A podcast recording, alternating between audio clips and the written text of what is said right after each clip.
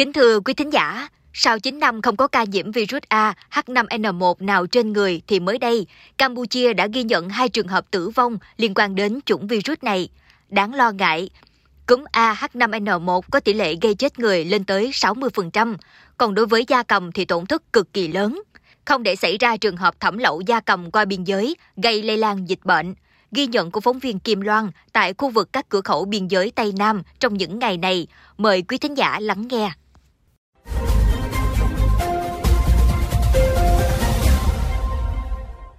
An Giang là địa phương có đường biên giới với chiều dài gần 100 km, giáp hai tỉnh Kanda và Tà Keo của nước bạn Campuchia. Trước khi dịch Covid-19 bùng phát, đây là khu vực phức tạp khi mỗi ngày có rất nhiều đối tượng buôn lậu men theo các đường mòn, lối mở để đưa hàng từ Campuchia về Việt Nam và ngược lại. Sau nhiều mũi đột phá, truy vết và triệt xóa các đường dây buôn lậu trên tuyến biên giới này, tình hình an ninh trật tự lặp lại. Nhưng dịch cúm AH5N1 bùng phát ở Campuchia lại một lần nữa khiến địa phương chủ quản đứng ngồi không yên vì chỉ cần một lượng nhỏ gia cầm thẩm lậu qua biên giới, An Giang hoàn toàn có thể là nơi bùng phát dịch. Ngay sau khi có thông tin liên quan đến hai ca nhiễm cúm AH5N1 tại Campuchia, Ủy ban dân tỉnh An Giang đã chỉ đạo các cơ quan chức năng, chính quyền các địa phương, nhất là các địa phương khu vực biên giới, kiểm soát chặt chẽ việc buôn bán, vận chuyển gia cầm từ Campuchia về Việt Nam. Đồng thời kiểm soát chặt chẽ tình hình vận chuyển, buôn bán gia cầm sống và các sản phẩm chế biến từ gia cầm. Ngoài ra, phải giám sát chặt chẽ diễn biến dịch bệnh trên đàn gia cầm, kịp thời phát hiện và xử lý sớm các ổ dịch nếu có. Ông Nguyễn Thanh Bình, Chủ tịch Ủy ban dân tỉnh An Giang cho biết. Hiện nay thì siết chặt với cái trạm kiểm dịch của các cửa khẩu, đặc biệt là không có cho nhập ờ, mà các cái hàng gia cầm từ bên Campuchia qua. Cái thứ hai nữa đấy thì à, là khuyến cáo là các cái cơ sở chăn nuôi gia cầm dạ. bây giờ phải tiến hành phun ngừa khử khuẩn dạ. Ừ, và đồng thời tức là không mua những nguồn gốc trôi nổi đặc biệt là siết chặt các tiểu thương không cho để mà mua cái gia cầm trôi nổi từ Campuchia qua. Còn tại Đồng Tháp, tối ngày 27 tháng 2, Chủ tịch Ủy ban dân tỉnh Đồng Tháp đã ban hành công điện khẩn số 01 về việc tăng cường công tác phòng chống dịch bệnh cúm gia cầm trên địa bàn, tổ chức ngăn chặn và xử lý nghiêm các trường hợp vận chuyển động vật, sản phẩm động vật trái phép qua biên giới. Theo đó, Đồng Tháp yêu cầu Sở Nông nghiệp và Phát triển Nông thôn phối hợp với lực lượng chức năng thực hiện nghiêm công tác kiểm dịch, kiểm soát vận chuyển động vật, sản phẩm động vật, tổ chức ngăn chặn và xử lý nghiêm các trường hợp vận chuyển động vật, sản phẩm động vật trái phép qua biên giới, lưu thông trong tỉnh không đảm bảo yêu cầu về phòng chống dịch bệnh, an toàn thực phẩm. Đồng thời yêu cầu Sở Y tế thông tin kịp thời chính xác về các trường hợp nghi nhiễm cúm trên người, tổ chức điều trị cho các bệnh nhân nhiễm và nghi nhiễm cúm gia cầm nếu có.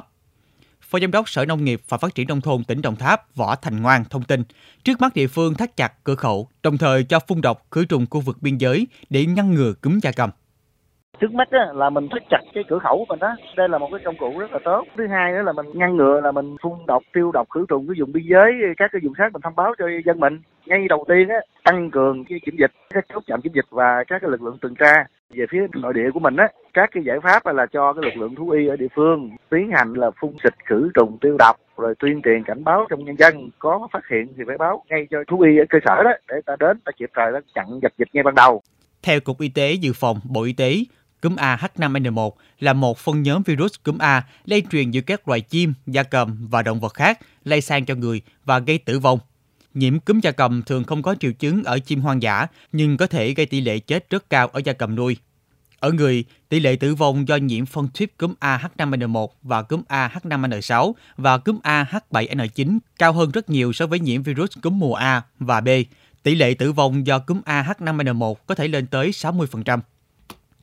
Ông Nguyễn Văn Long, Cục trưởng Cục Thú y Bộ Nông nghiệp và Phát triển Nông thôn cho biết, qua theo dõi dịch tễ cho thấy, virus gây ra trường hợp hai người ở Campuchia nhiễm cúm gia cầm động lực cao thuộc nhánh 2.3.2.1C. Đây là nhánh đã lưu hành trên gia cầm ở Campuchia và các tỉnh khu vực phía Nam Việt Nam trong nhiều năm qua. Tuy nhiên, thời gian gần đây, nhánh virus cúm gia cầm lưu hành tại Việt Nam là nhánh khác, chủ yếu nhánh 2.3.4.4 nhưng cũng không loại trừ nhánh 2.3.2.1.c vẫn có thể lưu hành trong gia cầm tại Việt Nam. Gần 500 triệu con gia cầm của Việt Nam hiện an toàn với cúm gia cầm. Tuy nhiên, không vì thế mà được phép chủ quan. Trong những thời gian gần đây, cái nhánh mà lưu hành tại Việt Nam chủ yếu lại là 2.3.4.4. Chúng ta cũng không loại trừ là vẫn còn cái nhánh 2.3.2.1c à, có thể lưu hành ở trong cái quần thể gia cầm tại Việt Nam. Việt Nam có 20 năm kinh nghiệm phòng chống cúm gia cầm. quan trọng nhất là chúng ta có công cụ giám sát để chúng ta kịp thời phát hiện xử lý. Cái thứ hai, chúng ta tiến hành tiêm phòng vaccine để đảm bảo cho việc là phòng chống có hiệu quả. Người nhiễm cúm da cầm có thể không có triệu chứng đến các biểu hiện nhẹ của triệu chứng cúm như là sốt, ho, chảy mũi, nghẹt mũi, đau họng, đau mỏi cơ, nhức đầu, viêm kết mạc. Các triệu chứng ít phổ biến hơn bao gồm tiêu chảy, buồn nôn, nôn hoặc co giật. Các biểu hiện nặng hơn có thể gặp như là khó thở hoặc là viêm phổi, tiến triển suy hô hấp và tử vong nếu không được điều trị kịp thời. Trước nguy cơ bùng phát dịch cúm da cầm H5N1, người dân phải tự nâng cao ý thức không ăn da cầm, các sản phẩm da cầm ốm, chết và không rõ nguồn gốc, không giết mổ, vận chuyển, mua bán da cầm và sản phẩm da cầm không rõ nguồn gốc, không giết mổ sử dụng da cầm ốm, chết không rõ nguyên nhân.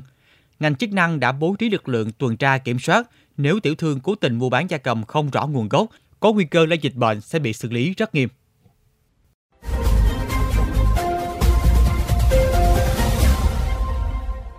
Đến đây, thời lượng dành cho chuyên mục Kết nối Mê Công xin được phép khép lại.